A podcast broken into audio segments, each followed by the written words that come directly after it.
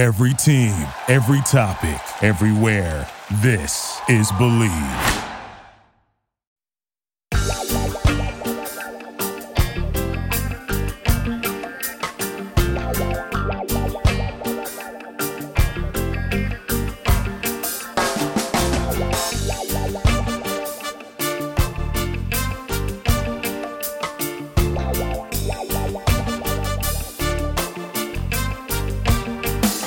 Hello and welcome to the Healthy Herb Podcast, a place of information and inspiration for the home herbalist. I'm Bridget Doherty of the Solidago School of Herbalism, coming to you from a bridged island on the coast of Maine. In today's show, I'm talking about three wild superfruits. And I'm going to be focusing mostly on one specifically called Aronia berry. Before we get started, I want you to know that I'm not a doctor, nor do I diagnose or treat people. What I share is based on my own experience and what I've learned from my mentors. Ultimately, I want you to be empowered in seeking and achieving your own version of optimum health. I want you to be inspired to connect and relate to the common plants that grow all around you. Together, let's make home herbalism be as common in the everyday household as cooking a healthy meal. Now, without further ado, let's have some fun and dig in.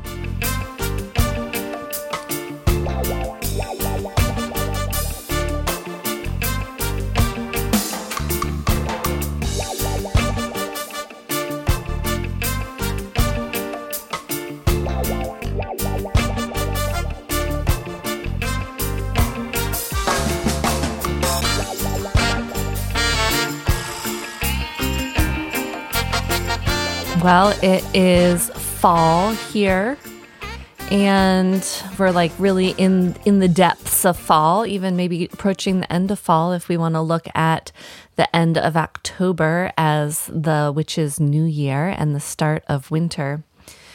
So there are still lots of herbs that we can harvest. We're entering into root season, and there are some still some nice wild fruits ab- that abound, especially where I am, and hopefully where you are too.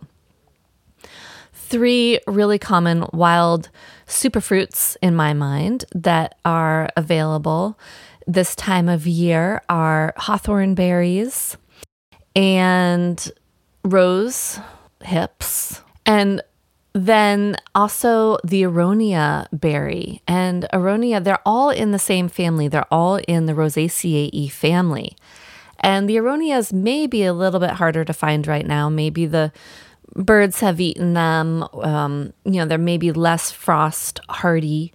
Whereas the rose hips and the hawthorn berries, it's all, you know, a lot of people say it's actually best to harvest them after a frost. And we'll get into all of that and I really want to focus on aronia berries because I really feel like there's a potential for them in the bigger scheme of things for the herbal market. I think they potentially could be like the up and coming new superfruit that is the, you know, quote unquote superfruit that is the North American version of acai berry or goji berry. But first, there are a couple things I wanted to just talk about from some past episodes, just brief on. You know, I will often listen to my past episodes to make sure that once I put them out there, that they're okay and they don't need any severe editing, um, or I didn't, you know, make any serious mistakes. And I you know, kind of like to go back and listen and make sure that they're reading well, at least to my ear, and I hope they're reading well to your ear. But I had a couple notes. I was thinking when I did the ladies' mantle podcast and I was talking about the, you know, the dew that actually is exuded from the leaf and thinking about making a tincture in the morning when the dew is present on the leaf that maybe it would be more magical, but then I was wondering, well, I mean, I guess that dew is already in the leaf, but then maybe there's less of it once it actually so then I was like, well, it probably doesn't matter because it's actually within the leaf and the tincture is going to extract it anyway.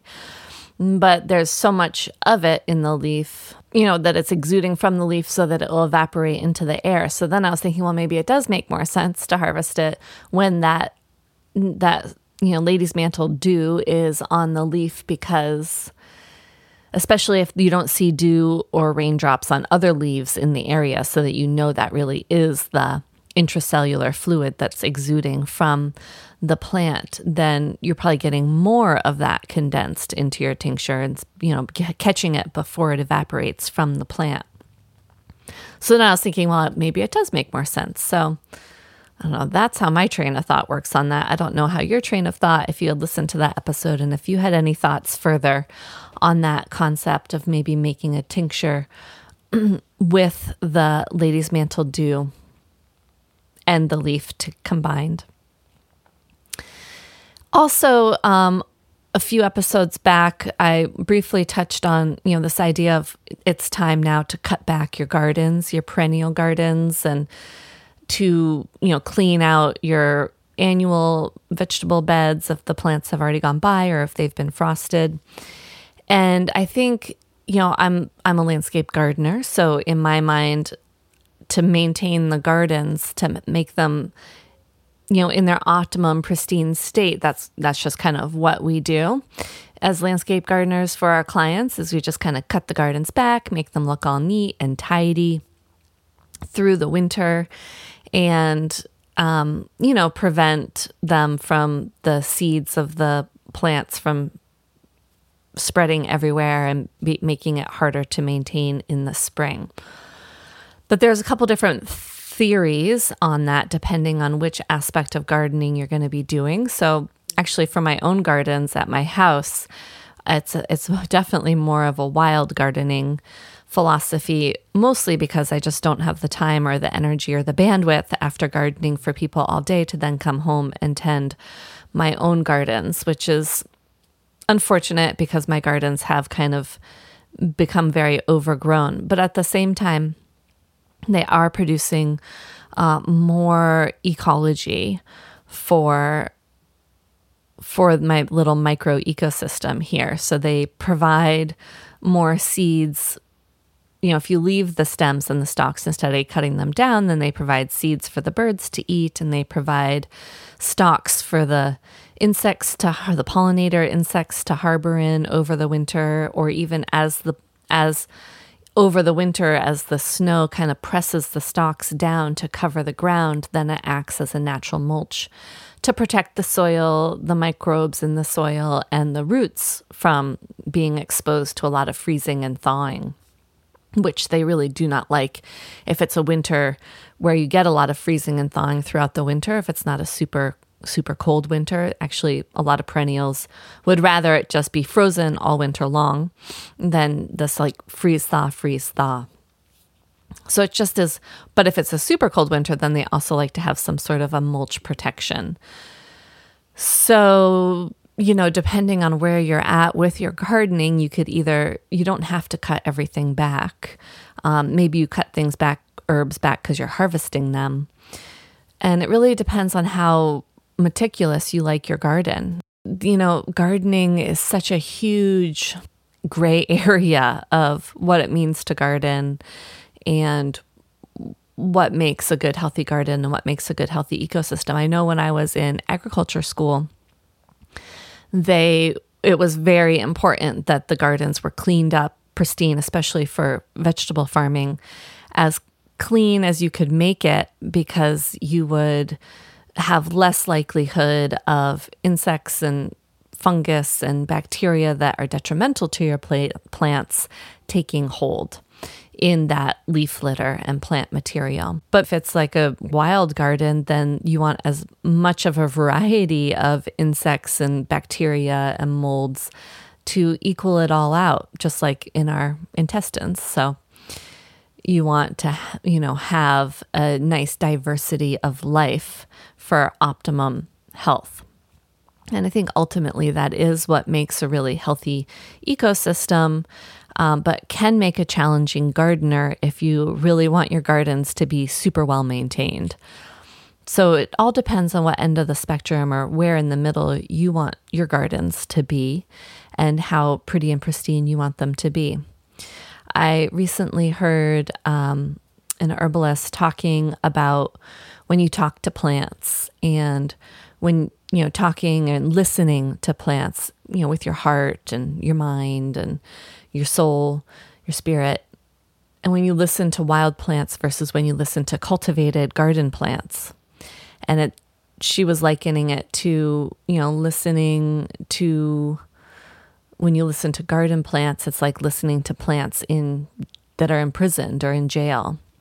And that it's not it's a different story that they tell than the wild plants or plants that are maybe in more of a wild garden. All just food for thought and just throwing out there because basically there is no right or wrong way to do things. There's only just one really big gray area. And I really feel like that's how it is in herbalism as well, and in tending our own health and our own lives and the lives of our families. So now back to the superfruits and the rose hips and the hawthorns and the aronia, like all of these berries are basically just very concentrated in nutrients and they might be very small. So you have to kind of harvest a lot of them and maybe find ways where you can extract the nutrition from them in a more easier way. It's then because they're not necessarily ones that you're going to eat a lot of easily. So, how can we extract the nutrition, concentrate the nutrition, and then ingest the nutrition from these plants? And a lot of times, what is a kind of a marker of these superfruits, especially super wild fruits, are these bioflavonoids, these antioxidants, the um, coloring components. So, the richer the color of the fruit, uh, tends to be a marker as to the more benefit that it offers our body. And so, where I've already gone into a lot of detail on rose hips and hawthorn in previous episodes, I really wanted to focus on aronia today. And I wonder if you've even heard of the aronia berry. It's um, also known as choke berry, which is often confused with choke cherry, but it's it's not the choke cherry. It's but it's called chokeberry because it is quite a sour fruit, and so it kind of puckers your mouth or doesn't necessarily make you choke because it's poisonous, but might kind of make you feel like you're choking because it's so sour. So, again, how do we harness these nutrients, but then make it enjoyable to actually consume them? So, how do we sweeten them or add them to things that, you know, might hide or t- tone down that sour flavor, but still reap the benefits of them. Aronia berries are common in the wild, and then now you can also find them in uh, in most plant nurseries to grow and cultivate yourself. They are a North American native shrub, and again, like I said, they're in the rose and apple family, the Rosaceae family, which is a a large family with a lot of really healthy plants in them, healthy for humans and other animals. So there are about 16 species, from what I gather, of Aronia, and Aronia is the genus. Um, and then three main ones, three main species are the Melanocarpa, which is the most common and is known as the black chokeberry. And that is um, found in the Northeast to the Great Lakes and even to the southern end of the Appalachians. And then the arbutifolia, which is the red chokeberry, is another main species. And the prunifolia, which is a po- purple choke berry, which is actually a hybrid that combines the choke cherry combined with these two other species of Aronia. So when it's interesting because it's such a, a sour wild fruit and it was commonly eaten and worked with among the indigenous, you know, traditional food and medicine of a couple different tribes that I could find in the United States and and perhaps um, still is. So the um, the Potawatomi tribe used them to make a tea for a treatment of colds, and maybe still do. I do not know.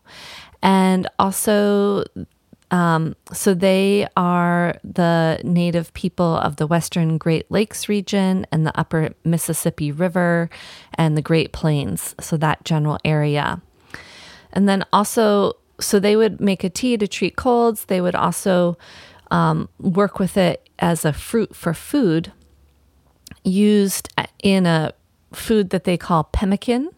And that's also uh, Wabanaki tribes, which are of the northeastern and southeast Canada, which is the region, you know, of where I am, um, plus north northeast of me and southwest of me.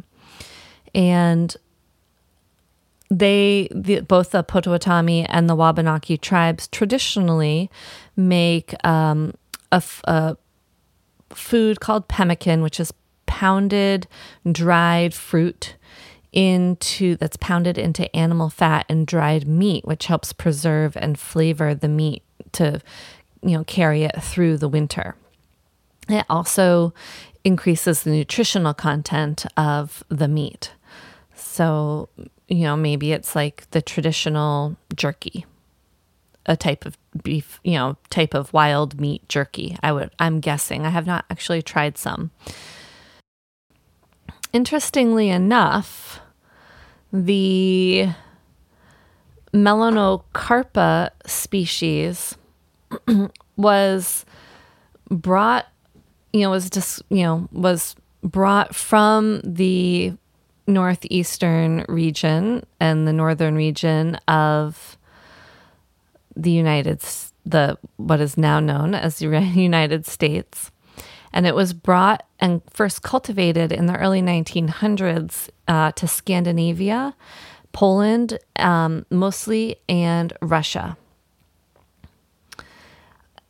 And then after that, mostly uh, Poland and Austria really developed it and, and grew it and cultivated it the Russians used it to enhance their diets for the their cosmonauts. And you know, the, it's interesting. The more I you know look into histories of herbs, especially adaptogens and herbs that are really very nutritious, nutritious foods, you hear a lot of the Russians really doing a lot of study and cultivating and work with them in trying to really boost their their people where whether it was really the their athletes or their astronauts or they're um, maybe they're military. I'm not really sure, but they really would focus on how can we best nourish these people so that they can excel. And this was one plant that they kind of really sought out and began working with. The North American settlers used the bark and berries as an astringent, and the fruit was so sour that it was really considered undesirable. And so it didn't really grow in popularity with the colonizers. However, Lewis and Clark uh, carried huge packs of this pemmican, the aronia berry meat, which sustained them on their journey. Um, and it was very lightweight and nutritious. So they, they caught on to it and they decided that this was going to be a good travel food for them. So, what really the aronia berry, berry offers is a large amount of flavonoids which are polyphenols, and specifically the anthocyanin. Um, there's at least nine different kinds of phenolic compounds within the aronia berry that really offer help to really give it this super dark color. Anthocyanins we see a lot in like antioxidant supplements. Um, you see them in that's kind of one of the things that people are like, oh, well, red wine is great because it has anthocyanins in it. Also, you know, this dark color attracts birds and other animals to consume the fruit and disperse the seeds. Now, the source of anthocyanin really is thought to offer many of the berry's health benefits. Although I feel like there is some debate out there as to actually how much of these pigments of plants actually become absorbed. It's not like the pigment of the plant has the specific action on the body, but m- maybe more of how we process and metabolize the pigment of the plant is going to affect our health more. But even still, the amount of these pigments or anthocyanins in this specific case really do show um, the power of the fruit as far as the health benefits. And this can sometimes be measured by what's called ORAC, O R A C, which stands for Oxygen Radical Absorbance Capacity. So, as you might guess, it's a way to measure the number of free radicals that can be absorbed or neutralized by any given food, is their ORAC value. And as Americans, as we are, and most people in the world at this point are fighting pollution, stress, in indulgent eating habits, specifically Americans there, we are overrun by oxidation and inflammation. So, any way that we can fight that um, oxidation and inflammation is really going to support our health. So the Aronia berries ORAC score comes in at 16,000, according to an article I read in Mother Earth News. So, to put this in context, blueberries, which people are always talking about what an excellent antioxidant they are and how beneficial they are for our eyes and our health and our heart. Their ORAC score is 4,669. So from 16,000 of Aronia, blueberries are 4,600. And then elderberries are actually the next closest to Aronia. And you can see that elderberries are a lot darker generally than the blueberries, and their score is four, over 14,000, so 14,700 about. Cranberries are around 9,000. So, really, Aronia, there's rarely a fruit that is found that has an ORAC score or an antioxidant score higher than Aronia. I think acai, I've seen some places say that, you know, maybe acai is a little bit more and also a little bit less. And again, these scores really can vary, right? From, from place to place you know, harvest to harvest, whatnot. But just to give you a general scale, um, you know, Aronia 16,000, blueberry 4,500. So at so let's talk about some of these benefits that Aronia can offer. Uh, antioxidant, obviously, as we were talking, free radical scavenger. Generally, these are known to have anti cancer effects and even slow cancer growths. So if I felt like I, or if I knew that I was um, battling cancer, then I would definitely start ingesting some aronia berry, probably on a daily basis. And that doesn't mean that we have to go out and harvest it all for ourselves, you know, find a place or grow it all it is, you know, I did look just to get a sense of what's out there on the market. I did a quick look on Amazon, and there's hundreds at least of different products of aronia berries that you can get. And it's not just supplements, it's you can get frozen aronia berries, you can get powdered aronia berries, you could get dried aronia berries from Frontier Co op, uh, where you could, you know, make infusions with them if you wanted, or probably rehydrate them and use them.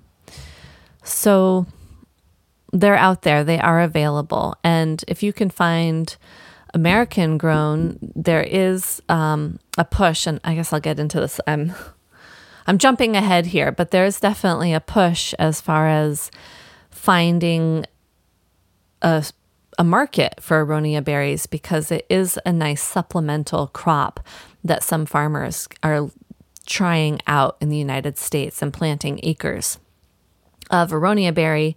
And it is an investment up front because you have to, you know, plant these shrubs and then maybe they won't fruit for up to five years, but then you can actually get quite a large yield, which is what they've been doing in Poland for a long time now.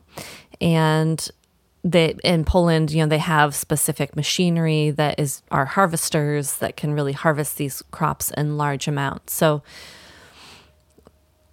you know, the more that we can support the aronia berry cultivation, especially in the United States, we're actually supporting the farmers and we don't have to go out and wildcraft our own fruit if we don't want to. But I did go to a plant nursery this fall and they had some beautiful aronia shrubs that were already fruiting. So they were already, you know, relatively mature. They were small, but they had, it was, um, a, they called it the Viking variety for whatever reason. I don't because it's it's a North American fruit, so I don't know why it's called Viking, but maybe it was developed in Scandinavia and maybe that's why it's called Viking. But the berries on it are huge. They're huge and beautiful. So you can look for that next time you're shopping for shrubs. Okay, but I digress. So let's get back to the benefits of aronia. So not only antioxidant but anti-inflammatory. They are they do offer COX2 inhibition. So the COX2 enzyme is a pro-inflammatory enzyme and the COX2 pathway is when we inhibit that pathway is where we can really inhibit a lot of inflammation and that's where the uh, nonsteroidal anti inflammatories inhibit COX pathways. However, they inhibit both COX1 and COX2. COX1 enzyme actually protects our gut lining uh, and our stomach lining. And that's why if we take too many of these COX inhibitors, they might inhibit our COX2 inflammation response, but they can also inhibit the health of our gut lining, and that's why they can cause ulcers as a side effect. But the herbs that are COX2 inhibitors and the plants that are COX2 inhibitors are not necessarily also COX1. And so that's um, a big kind of movement out there in promoting herbal anti inflammatories also to help chronic pain relief. So, if you had chronic pain, pain relief, you would maybe consider finding some aronia, you know, frozen aronia that you could put in smoothies on a daily basis or getting powdered aronia berries and putting them in smoothies or dried aronia berries and making an infusion, a strong, nourishing herbal infusion with them. And we'll get into that in a little bit. So they're very nutrient dense. That, that sour flavor lets you know that they're very astringent. Um, they're very energizing and help to reduce chronic fatigue. They, I mean, that's probably because they're so nutrient dense, I would assume. So these these polyphenols, these um, bioflavonoids, are also really shown to be very beneficial for cardiovascular health. Now, this is so important, especially in America. I, I believe that cardiovascular disease is still the number one killer um, of Americans. And so, anything that we can do that can support the cardiovascular health is important. So, these aronia berries can help with blood pressure modulation they can improve blood vessel flexibility, helping to prevent hardening of the arteries. And they can also just generally prevent cardiovascular disease. Also, diabetes type 2 prevention. So, they can really help with blood sugar modulation and insulin production. So, again, if you feel like, or if you've been told that you're leaning toward type 2 diabetes and you have to start changing your lifestyle, incorporating aronia berry on a daily way um, or even a weekly way could be uh, beneficial for you in preventing that slippery slope toward diabetes type 2. Um, and along those lines, there's also been some research and studies that show aronia berries have this anti obesity effect where they um, can help the body have less, less body fat and less belly fat and are generally a metabolism aid. And then, similar to how blueberries are touted, but we see how m- much more concentrated, the aronia berries are really well known to help with visual health, similar to bilberries and blueberries, but much more concentrated.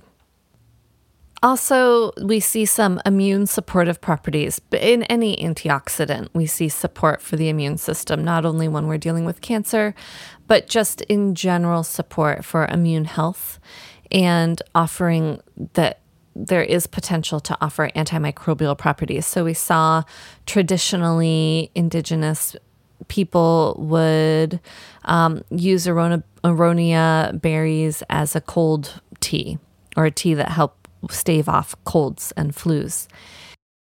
And then um, support and improve recovery from excessive exercise or physical activity. So, if you've recently been injured, or if you have a very uh, intense workout regimen, then including aronia into your superfood diet um, could be a really benefit to you.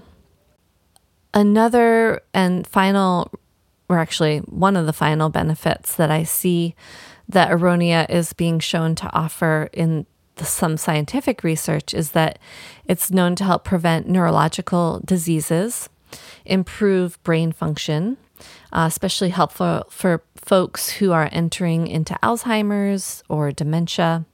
They reduce symptoms of poor cognitive function including poor memory and trouble concentrating, which who couldn't use help with their memory and concentration, really?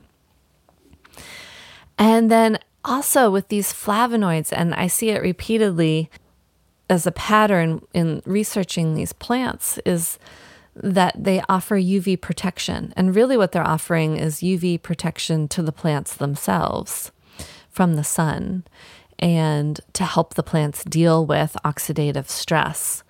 And that's kind of why they are creating all of these um, anthocyanins.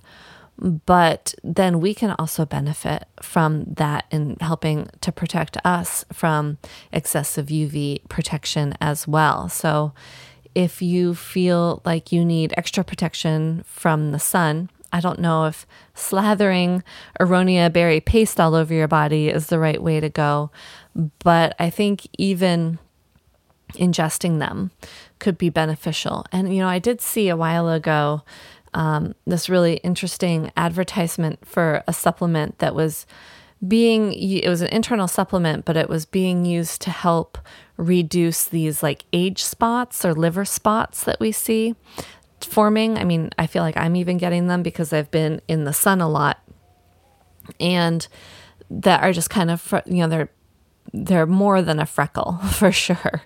Um, but that, that the scientists had done a lot of research on basically flavonoids from berries really helping to over time reduce those spots and he was kind of you know extracting and concentrating and turning it into a supplement um, and maybe even a cream. And I just thought that was really interesting. And then, then the more now that I'm looking at these fruits, and even um, Hypericum, St. John's wort, which is really shown to help at least myself too. And I've I know I've talked about this in a previous podcast episode about St. John's wort, St. John's wort, is that one of the thoughts and why it's so protective of the skin against UV damage is because of the flavonoids, that yellow, those yellow and red components, the color pigments that we can extract from the oils of the plant. So, again, that's, I mean, that's a, a guess of mine. I don't know that I've specifically seen the science on that, but I just I see patterns and I find that interesting. So if you're curious more about that, maybe dive a little deeper. So I do have some interesting like for the milligrams I on one article that I found of the anthocyanins of different fruits just and it really put the aronia berries right at the top. And again it's a huge range depending on the fruit that you find and the fruit that's measured, but anywhere from, you know, 46 to 558 milligrams is the chokeberries at the top of the list. And then next down is the elderberries, maxing out at 463 milligrams. So that's like 100 milligrams less at the highest end of their spectrum going down to um, black currants is next in line, and then sweet cherries, and then blackberries. So we're looking at all these really dark colored fruits. Blackberries are 139 milligrams, so you know around a fifth of the content of anthocyanins. And then continuing down the list, we have red raspberries at 38 milligrams. And then going down further, blueberries, 26 milligrams, all the way from the 558 milligrams of chokeberries. Now, again, this isn't like exact. I mean, it was some somewhere along the line. It was an exact measurement, but it's more of a scale. So I'm just trying to give you a scale here. Uh, red wine, 10 milligrams, right? So they say drink your red wine for cardiovascular health, but really, chokeberries. And I and there are people making chokeberry or aronia berry wine out there, which is a is kind of a fun thought. So there's quite a big difference, a, discrep- a big difference between blueberries from 11 to 26 milligrams, anthocyanins for I don't even know how how much um, to how much fruit that is, but all the way to the the black chokeberries or, or otherwise known as aronia um, at the 46 to 558. So it's quite quite the difference. So I hope that that kind of intrigues you more about this potential, you know, North American wild superfruit, if I dare say.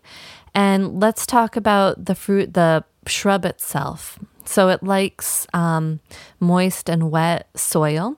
So you'll often find it maybe in wetter areas or maybe along stream areas or on the sides of wetlands. Um, you know, not not necessarily in in the water, but where the soil is relatively regularly wet and moist. It actually likes part sun, part shade, and somewhat wooded areas. So, if you have a, a, part sun, part shade area of your yard or your garden that you're that you'd love to have a wild shrub growing, uh, a fruiting shrub, then you could try aronia. Um, it's it's one that you might want to protect from the deer at first, but I think once it gets established, uh, you don't have to worry about it so much. It grows three to nine feet tall. It is kind of a, a scraggly shrub, I would say. It has white flowers that bloom May and June um, for a short amount of time, and then it fruits once it's five years and older and could probably live for 10 to even 20 years. It's self pollinating, so really you only need one shrub and you would still get fruit, though, if you have more than one plant, you will increase your berry yield. It's, um, like I was saying, you can find it wild, but it is also being cultivated. I, you know, I did a little search on podcasts for aronia, and it was mostly in agricultural podcast and it was interviews with um, a few different farmers that I found that were growing it and it didn't really sound like they had quite found the market that they needed to really make it a viable crop yet. But it was, I feel like, you know, in five to 10 years, the potential is definitely there. And obviously, Poland has been able to find a market. Poland, you know, grows a huge variety of medicinal plants. So, on a large scale. And so I find that that interesting. So I I say let's let's create that market for the farmers. I mean, this could be a very sustainable native perennial uh, crop. Or if you are a farmer, you know, maybe you could, and you ha- maybe you're growing some elderberries. Maybe you'd also want to, and blueberries. Maybe you'd also want to grow some aronia berries. Right now, it seems as though Poland is growing about 90% of the world's cultivation of aronia. In 1996, the main commercial cultivars from Polish agriculture schools were brought to the United States, where they were placed in various research stations for the purpose of optimizing techniques for commercial production here in the United States and working to establish a viable new economic crop for American orchardists. So this was 1996. So this was almost 25 years ago.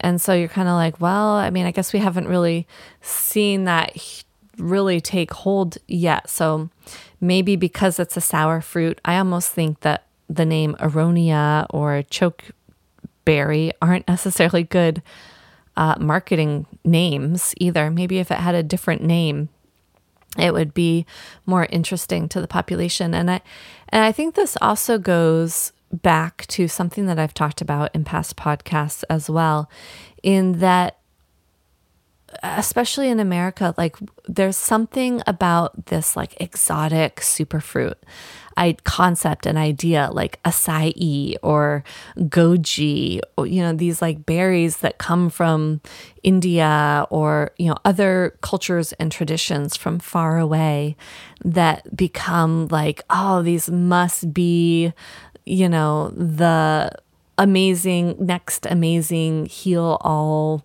super food. And I'd love for us to be able to drop that paradigm because in the long run, it really can cause, it's not sustainable. It's not sustainable for the production uh, you know, it makes some people rich, is what it does. It makes the people who are making the supplements, who are distributing the herb, rich. But it doesn't necessarily make the farmers in India who are growing the fruit or the cultures who are now losing control of their cultural fruit um, to the corporations who are now mass marketing these new trendy foods. And if we can really look and say, wow, no, we have a native fruit in the United States that grows, it loves to grow here, it normally grows here, it can handle the climate. And not only that, but it is like way on the top of the charts for nutrition and antioxidant potential. Um, how how is that not more popular than acai or goji or maca right now? What what is this? Cultural paradigm that we're, that we've that we're in where I mean, granted, I think goji berry probably tastes better than the sour aronia fruit, but you know, there are definitely ways to make it taste better. So I think I want to say I hope that we will start seeing aronia kombucha or you know, aronia powder to add to your smoothie or you know, I don't I'm not going to say let's start taking capsules of this stuff. I mean, let's incorporate it into food because that's what it is. It is a food. And how can we start incorporating it into our own diet, into our own gardens, into our own backyard and really incorporate this to help build and and build on a healthy diet. Now, interestingly enough, the science has shown that freezing the fruit before working with it is the better way to go before eating it. And in for multiple reasons. One, it tends to make it be less sour and bring out the sweetness of the fruit. And it allows it to extract better. We get more from the fruit once we freeze that. And this is another theme that we see a lot when we really start looking into how we're going to make the most of these fruits and berries. Traditionally, we hear that we want to harvest, say, rose hips and hawthorn berries um, after the first frost. And that's for these fruits that are have these like kind of harder skins to them that protect them into the fall and into the early winter, I think, so that it provides food for the birds um, and allows them to access them into the winter, where we're not going to see, obviously, blueberries last through frost. But we do see some more of these more um, dense, condensed, concentrated wild berries and fruits really benefit from being frozen first and then being prepared or being dried first and then being prepared. And this also goes back to the idea that we need to break the cell walls of our plant food before we can access the nutrition. Now, granted, these um, pigments are outside of the cell wall. So, and where they're saying, well, these antioxidants, these anthocyanins are outside of the cell wall. So we don't necessarily need to break the cell wall to get the nutrition from them. But there's, it's more, I think that just shows that there's more to these fruits than just the antioxidant, just the anthocyanins. I think that those anthocyanins are a nice marker to show how these fruits are really beneficial and how beneficial to the extent of the benefit that they offer us. But again, these plants are so much more than one constituent, as we see time and time again. And I think that shows in the fact that that both traditionally allowing them to go through a frost, and now in modern day that we want to freeze them first before we start working with them because the by freezing them, we bring out the sugars, or they even produce more sugar um, after being frozen to sweeten them to make them more palatable and um, more attractive to animals that can then spread the seeds of the fruit after eating them. So that's something to consider. And I know that whenever I make um, herbal fruit shrubs or, you know, at, put fruit in any sort of tincture or smoothie, I really like to freeze them first. And it's very apparent to me how much faster things are extracted and how much faster the fruit actually breaks down in the solution that we're extracting. So, different ways, and I do that with elderberries as too. I like to make fresh elderberry syrup, but I'll take the fresh elderberries and I'll freeze them first, even if it's just for 24 hours, and then make my preparations with them. And that's what has shown with the aronia berries. They only really need to be frozen for 24 hours before working with them, and then you gain so much more that they have to offer. So that's something to consider. Now, there are lots of different ways you can work with these and all kind of in a lot of fruit. I mean, sorry, in a lot of food extracts. So I was saying that people are making aronia wine, um, jam, syrup, aronia juice is out on the market.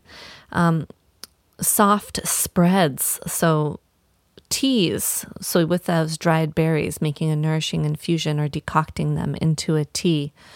You can find aronia berry salsa on the market. You can find different extracts, aronia infused, um, brewed into beer, uh, aronia ice cream, gummies, even a tincture of the aronia for that concentrated antioxidant benefit.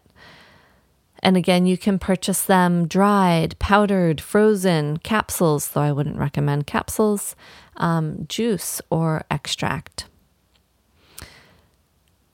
So I hope that this kind of intrigues you. I hope that maybe you've heard of aronia or choke berry and have kind of been like, ah, that doesn't really sound great. But I hope now I've introduced a new fruit to you that you can access and include into your diet in one way or another for optimum antioxidant benefit, cardiovascular benefit, um, neurological benefit, eyesight enhancement, and just anti aging, anti cancer, immune support, all around a beneficial superfruit. So I hope that you find time to check out episode number six, where uh, and number five, where I talk about hawthorn berries, and then I hope that you also can f- check out episode episode 39 where I talk about rose and I talk about the flowers, but I also talk a lot about the hips of the rose and the benefits there. And I think you will see some similarities between them and aronia. And I'm pretty sure you can still find these fruits in the wild. And if not, they are all pretty relatively easy to access um, through major herb distributors or maybe even from your local herb shop, dried and or frozen, and you can play around with them and see how you can incorporate them into your everyday living. I hope that you found this interesting. If you did, I would love for you to uh, rate or even take a couple seconds to write a quick review, even if it's just, I, I enjoyed this podcast or I really found this episode to be interesting. Share the podcast, tell your friends. Look me up on Instagram, Facebook, or my website, all with this, the tag Solidago Herb School. Say hi. I'd love to see who's out there listening. And thank you for listening. I appreciate you. I'm Bridget Doherty. Until next week, be well, let intuition guide you, and have fun with herbs.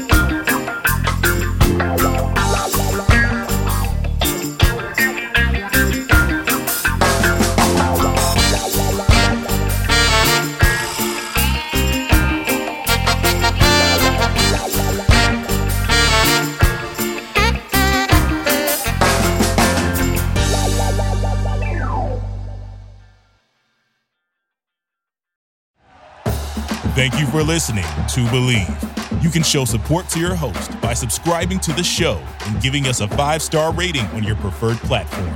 Check us out at Bleav.com and search for B L E A V on YouTube.